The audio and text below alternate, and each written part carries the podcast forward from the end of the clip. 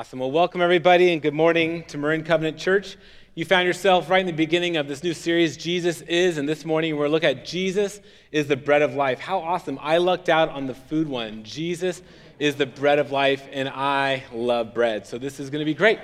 And I don't know about you, but if you've ever had a meal, you look forward to a meal and you eat it, and, uh, and it's so fulfilling and so it satisfies every part of you, and you're like, this is great and then like an hour and a half later you're like i could really go for some ice cream or whatever. You know like it's like this momentary thing it's great and then it's kind of gone. Well this morning we're going to look at this idea that jesus uh, that, that for all of us who hunger for satisfaction that jesus is the bread of life. And uh, i don't know about you if you've ever had these dreams or these kind of pictures of who you want yourself to be and then what happens when you kind of lean into them and you get close. There's this kind of weird existential crisis that happens and i experienced this uh, last fall so, to go back 20 years or so, uh, when I was 23, or less than 20 years, because I'm not that old, but when I was 23, I was just starting in youth ministry, and I was going to take some youth group kids backpacking. And I hadn't been backpacking since I was in seventh grade, so I didn't have any equipment, but I really wanted to go. And one of the old guys from the church was like, hey, come to my house. I have the stuff. I'm like, oh, this is great.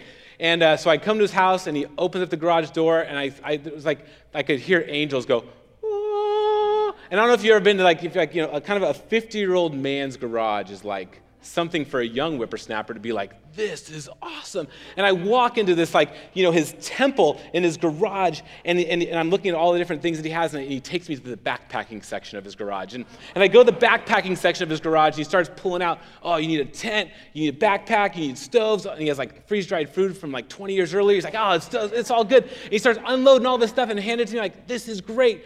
And he goes, and I go on my trip, and, it, and, it, and it's great. And ever since then, I'm like, someday I'm going to have a garage like that someday. And I kind of put that in the back burner. Um, but this last fall, I was cleaning out my garage and I had this epiphany.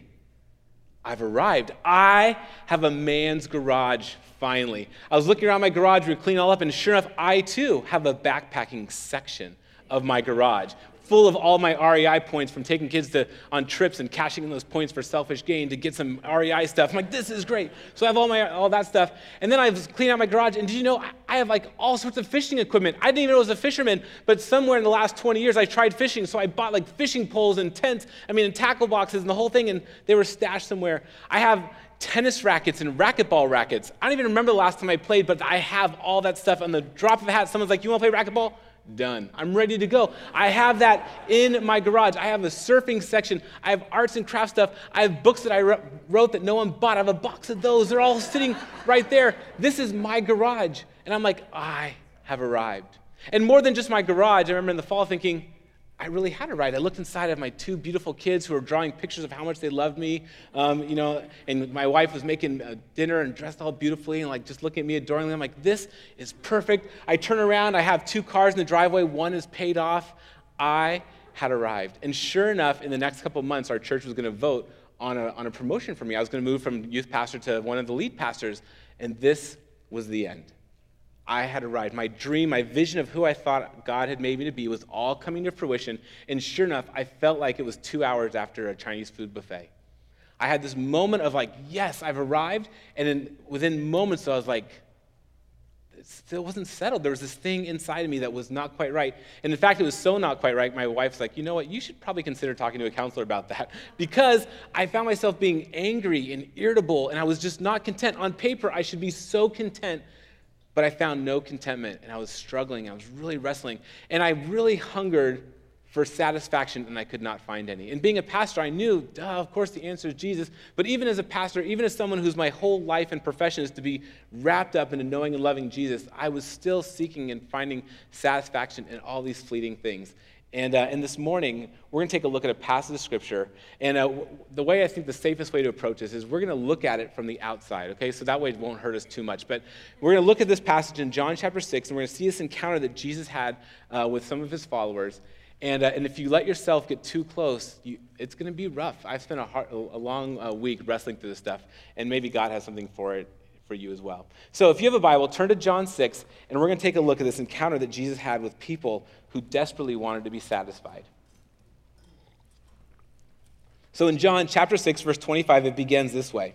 So when they found him on the other side of the lake, they asked him, Rabbi, when did you get here? So immediately, as you can tell, we've caught ourselves in the very in the middle of a story. When they found him, so him is Jesus, that helps us, but they is this crowd of people. So earlier in chapter six, you see that Jesus fed the five thousand. So Jesus is out teaching, he's teaching with authority, and people are loving it. I mean, he is laying down some great wisdom, and people are soaking it all up. Well, he's teaching, teaching, and teaching. It's getting to be dinner time, and uh, he's like, man, even people who love my teaching, there's going to be a riot. So they're trying to figure it out, but there's a whole miracle, and Jesus ends up feeding five thousand people. So all these people go and they hear all this great stuff from Jesus and then get a free meal on top of it. It's like, oh, this is perfect. And so all these people have this great meal, this great teaching, and, uh, and they go to bed. Well, in the middle of the night, the disciples take a boat across the lake. Jesus walks on water, goes across the lake, and, um, and they wake up and he's not there. So they go to the other side of the lake and they catch up with Jesus, and that's where we find ourselves. So when they found him on the other side of the lake, they asked him, Rabbi, when did you get here? Jesus answered, Very truly, I tell you, you are looking for me, not because you saw the signs I performed, but because you ate the loaves and had your fill. Do not work for food that spoils, but for food that endures to eternal life, which the Son of Man will give you. For on him the Father has placed the seal of approval. Well, then they asked him, What must we do to do the works God requires? Jesus answered, The work of God is this, to believe in the one he has sent. So they asked him, What sign will you give us so that we can see it and believe you in you? What will you do? Our ancestors ate manna in the wilderness, as it is written, He gave them bread from heaven to eat. Jesus said, Very truly, I tell you, it is not Moses who has given you the bread from heaven, but it is my Father who gives you the true bread from heaven. For the bread of God is the bread that comes down from heaven and gives life to the world. Sir, they said, Always give us this bread. And Jesus declared, I am the bread of life. Whoever comes to me will never go hungry, and whoever believes in me will never be thirsty. May God add his blessing to the reading of his word. And would you pray with me before we hop into this? Heavenly Father and our gracious God, I thank you that you love us, that you long for us to know you. And we have so many issues and so much baggage and so many things that prevent us from doing that. I just pray for this moment, God, you would help us to loosen our hands on those things that we'd be open to whatever you might have for us, and that you would draw us closer to your Son, Jesus, so that we may know him and love him and be fully satisfied, both now and forevermore. Amen and amen. All right, so these, all these guys, they go around the lake and they find Jesus and they say, How did you get here? Where, how'd you get here? And Jesus comes straight out and says, Very truly, I tell you, you are looking for me not because you saw the signs I performed, but because you ate the loaves and you had your fill. And it's funny because normally you think Jesus is loving and he loves little children, he puts his hand on them, or, or sometimes he like, you know, rails on the Pharisees and the religious people. We love that too. But here's this straight up kind of direct, straight to the heart of all these people who ran after Jesus. Because the truth is, all of us love comfort. Comfort is like rolling downhill, right? It's the, it's the, it's the path of least resistance. We love being comfortable. If something is easy, we're going to naturally go that way. And it is in us. And Jesus comes straight at these guys, straight to their heart, and says, The only reason why you're here, the only reason that you hiked all the way around this lake is because your stomach was full. Because you think I'm like this one trick pony and I'm going to give you things and it's going to make you feel good. What a brutal starting point for this whole conversation. And I think it's brutal because when I think of us and our walk with God, truthfully, we love comfort as well. And we love comfort in our real life, but we also love comfort in our walk with God. I mean, we have desperately tried as a staff and as a leadership team to make our church comfortable. We have the air conditioning going, the lighting's beautiful. You know, we have some great programs for your kids. We have coffee. When there's no coffee, you, you revolt. I mean, right? We want this to be comfortable. Because we know that the way our culture is that if there's something better or something easier or something nicer or something more beautiful, like we're going to naturally get there. And we realize that. I mean, that's just the way that culture works. And so we start from a place of comfort. We know that we need comfort. And for good or bad, our church has kind of like said, yeah, we want you to be comfortable.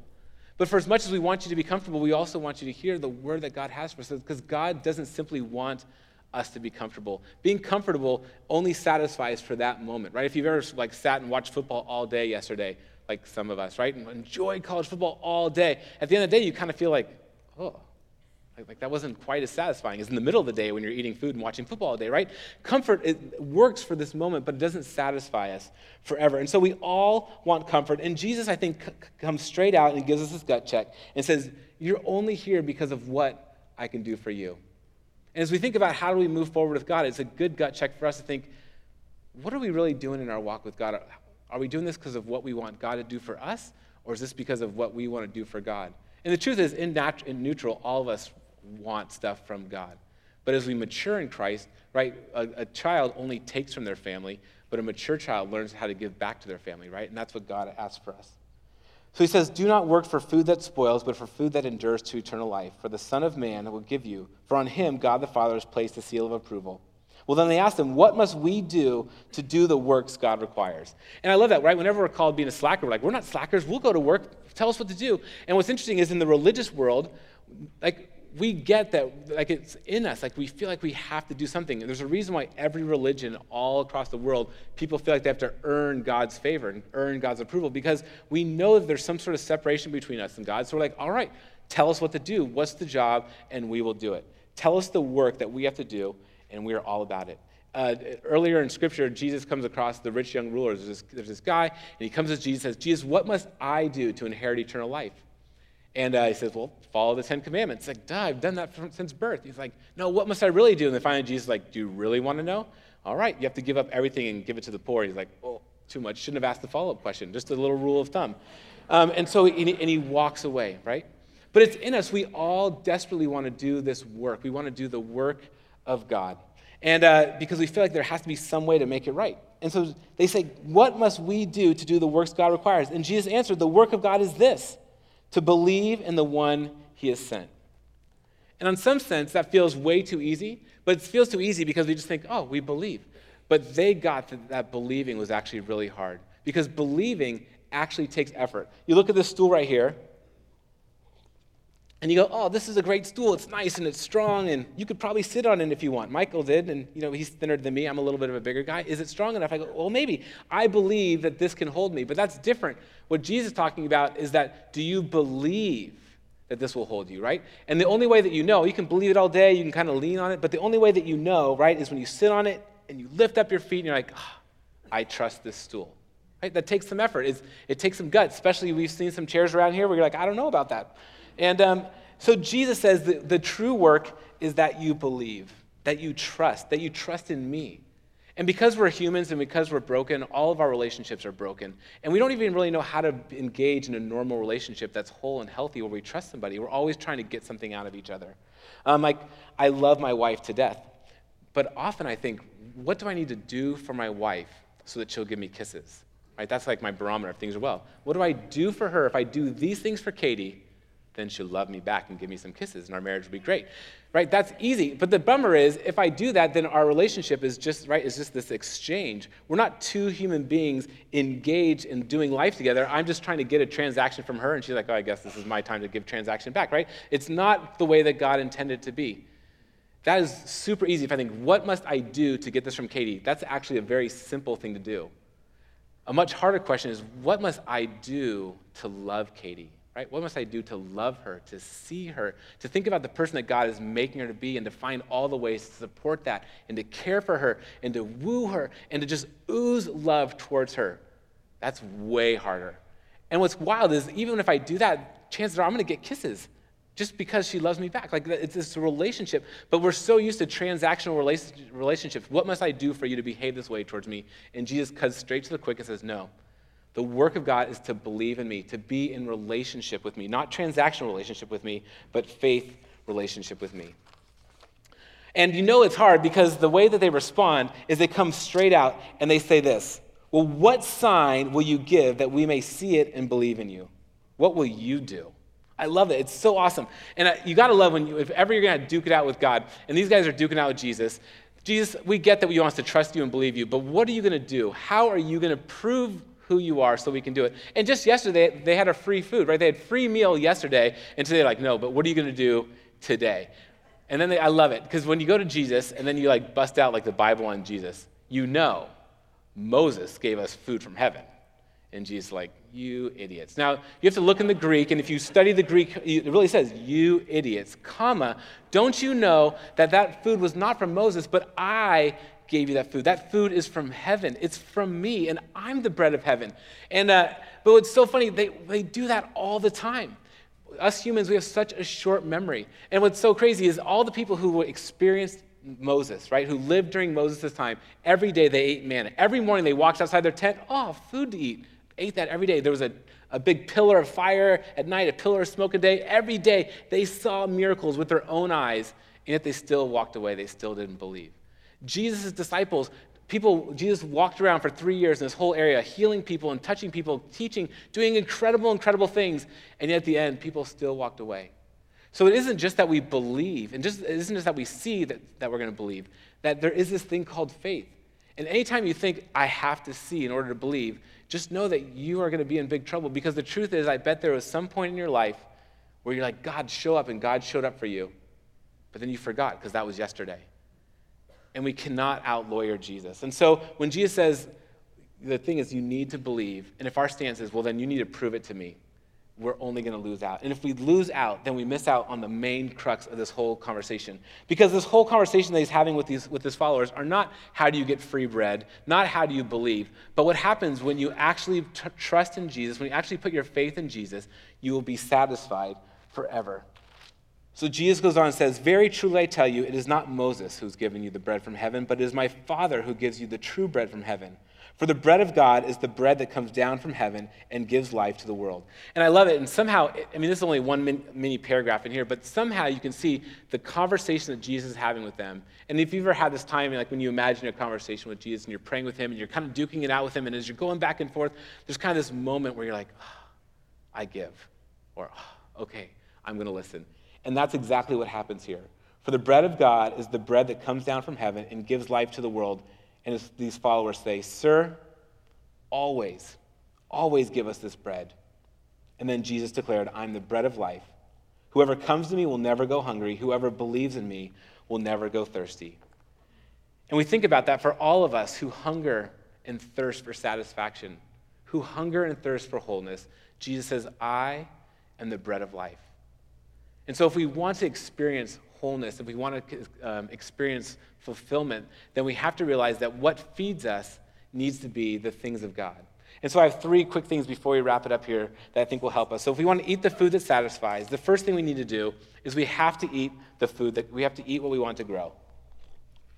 This is a, a, just a rule of thumb that works for everyone and all people and all times. It doesn't matter if you love Jesus, if you never even thought about Jesus. If you want to do, if you want to grow something, you feed it. If you want to kill something, you starve it. Think of your body, right? You want to grow and get into a larger size pants like I do, you eat, eat, eat, right? If you want to starve, if you want to get into a smaller size pant, you starve your body, right? And you lose, lose, lose. That's how it works. But this, but even more than your body, it's actually your heart, like the things in your heart. If you want to be more grateful, right? You build up the things that causes more great uh, gratitude. A couple years ago, Linda Mazzarello uh, told our staff about this book, A Thousand Gifts.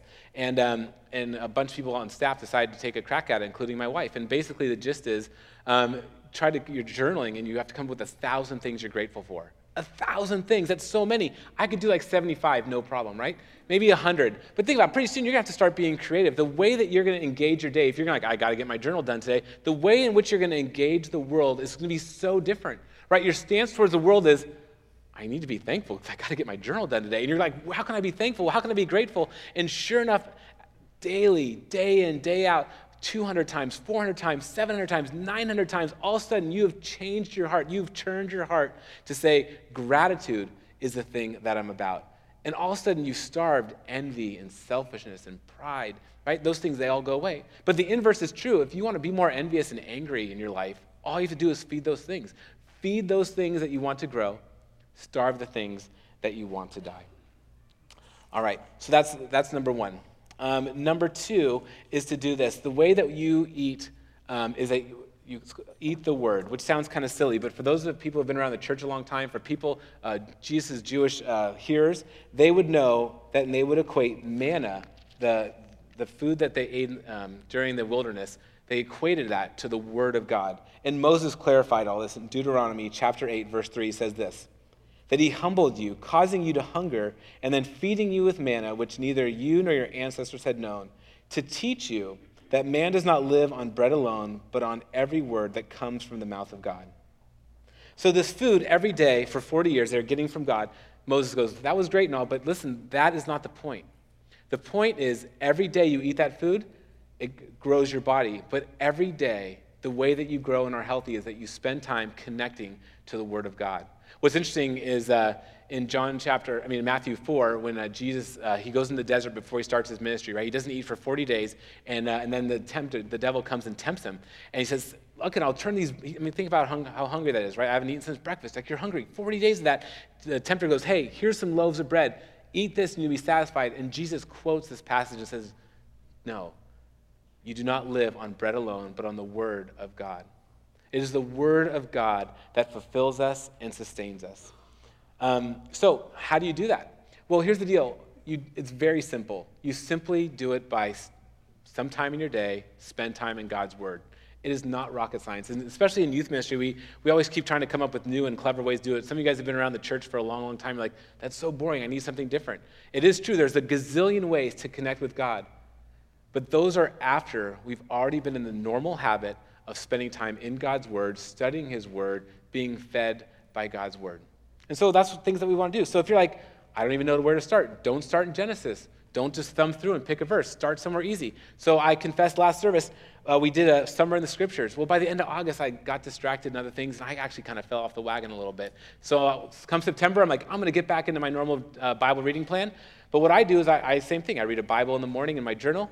And I started with James. How easy is James? James, five chapters. That's a totally easy win. Five days, one chapter a day, spend time in God's Word. That's where you start. And as you do that, right, God builds your muscle memory for that, God builds your strength for that. So I think a great way, if you're like, I have no place to start, open up the Bible, read a chapter, reflect on it. God, what do you have for me in that? Write in a little journal. Um, helps kind of solidify that whole process and see what God has for you. Sometimes people uh, bring uh, journals, I mean, uh, devotionals that they buy. Like My Utmost for His Highest is a popular one, Jesus Calling is, is a popular one. There's all sorts of little books that kind of help you along your way to kind of give you fresh insight to Scripture. So if you don't have one, email Jeff, he'll gladly buy you one. He might even take it out of my budget, but that's fine. But you should find a way in which you can do that. And what we started on our app and on our website is every Wednesday, um, one of the pastors, whoever preached, so you'll get one from me this Wednesday, You got one from Jeff last Wednesday, is just another little tidbit. Hey, here's a scripture for further reading and some questions to think. If it sounds so basic, and I don't even mean to patronize you, but even though we know what we need to do, like you can know what you need to know, what you need to know, but it's not until we actually do it. It's not until we go, oh, when we put those things into practice, till we actually can grow and be strengthened by all that God has for us. So if we want to eat the bread that's going to give us eternal life, that bread is the Word of God, is actual real Scripture, like the Bible. So spend time in it. And the last thing is this that Jesus invites us to trust Him. That if we are going to truly be satisfied, eat the bread where Jesus says, I am the bread of life. At the end of the day, it's about trusting in Jesus. Chapter uh, 6, verse 40 in uh, John 6 says this For my Father's will is that everyone who looks to the Son and believes in him shall have eternal life, and I will raise him up at the last day. This is God's will. God's will is that every single person that looks to him would be fed would be satisfied, would have full life, and have everlasting life. That is the will of God. It is not for some small little section of people, it is not just for you and your friends. It is for the whole world. That is the will of God, that for all people who look to Him, who trust in Him, to be saved.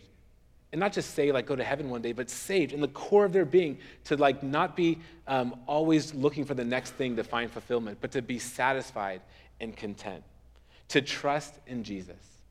And what's hard about trusting in Jesus means we have to usually let go with something else. I love this picture of the trapeze because there's this moment on the trapeze, right, where you're holding on to one, one thing and you grab onto the other. And you can be holding on to both, but that's still not trust. It's not until you let go of the other bar until you've actually trusted the other person. And Jesus is putting his arms out and asking, Will you trust me? Will you trust that my food will be what feeds you and sustains you? It's interesting when I think about all the, um, all the things I want to do to continue to stay healthy, and, and kale is like this new thing, which I don't understand because kale is disgusting, but somehow people go, no, it's really good and good for you. So I'm like, okay, I'll give it a try. So if I think, all right, what am I going to do? I'm going to eat kale. I'm going to eat kale, I'm going to eat kale, I'm going to eat kale. Oh, this is really great. But the deal is, unless I also give up on the, oh, I'm going to eat ice cream Sundays, I'm going to eat ice cream Sundays, I'm going to eat ice cream Sundays, right? I, I miss out on what the kale can do for my body, right? The kale can't do its work as long as I'm eating my ice cream Sundays right? I can be doing it all the time. And we see this all the time with people in church. I, people who love Jesus desperately, people who trust him with their whole life, but yet are anchored to something else. And our hope for you as a church, our hope as a community, is that we would be people who would daily be in the process of picking up our cross daily. What that means is every day we go, God, what is this thing over here? I know you have this for me, but I can't fully get about this unless I give up this thing. And so, my question for you to think about is what are you holding on to? What are you white knuckling? What is the thing that you think is going to satisfy your soul? What is in your garage that you just thought was going to make it right for you? What is around your table that you're like, this is going to make me feel better? What is that thing? Because until you identify what that is, until you say, Jesus, I need to let go of this and trust in you, you're always going to be in the middle of this teeter totter. And Jesus' hope and prayer for us, for all people who hunger for satisfaction, Jesus is the bread of life. So, what I'm going to do is I'm going to give you a minute. I'm going to invite the band up, and we're going to take communion in a second. But I want to just give you a few moments. In front of you is a card um, and some paper, and I would love for you just to think about what is it that you are holding on to? What have you been seeking to satisfy your soul? That maybe this morning Jesus is like, you know what? Maybe it's time to let go of that. Maybe it's time to consider let going that. I mean, the greatest thing about God is He's so gracious. I love our, our, our, our mission statement because He's gauging with the spiritually hungry towards a life in Christ. Jesus is so generous and gracious to us. Maybe the, the invitation for you is to begin to consider what to let go of it. Maybe God was crystal clear to you and said, Nope, it is time to be done with this. Because God's hope for us is to, is to put down the thing that's holding us back and pick up the bread of life, which will satisfy us forever. So we'll spend some time in silent reflection, and then we'll have communion together.